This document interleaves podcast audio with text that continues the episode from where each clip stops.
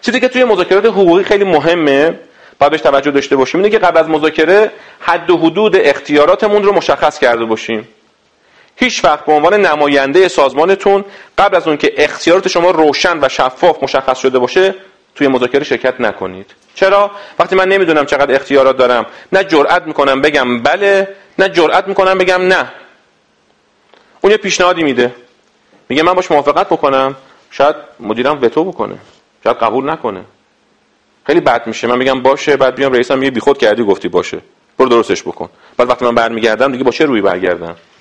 این آدم میگه خب آقا ما هر توافقی بکنیم تو میخوای بری یکی میخواد وتو بکنه، خب بچش تو چرا پا میشی میای برو بگو بالاتر پاشه بیاد.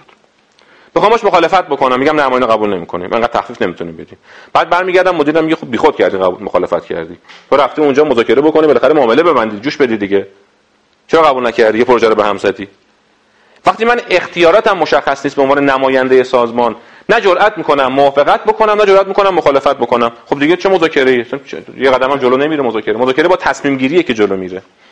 پس وقتی به عنوان نماینده شرکت دارین توی مذاکره شرکت میکنید، قبل از مذاکره با طرف مقابل حتما حدود اختیارات و محدوده مجوزهاتون رو روشن کرده باشین.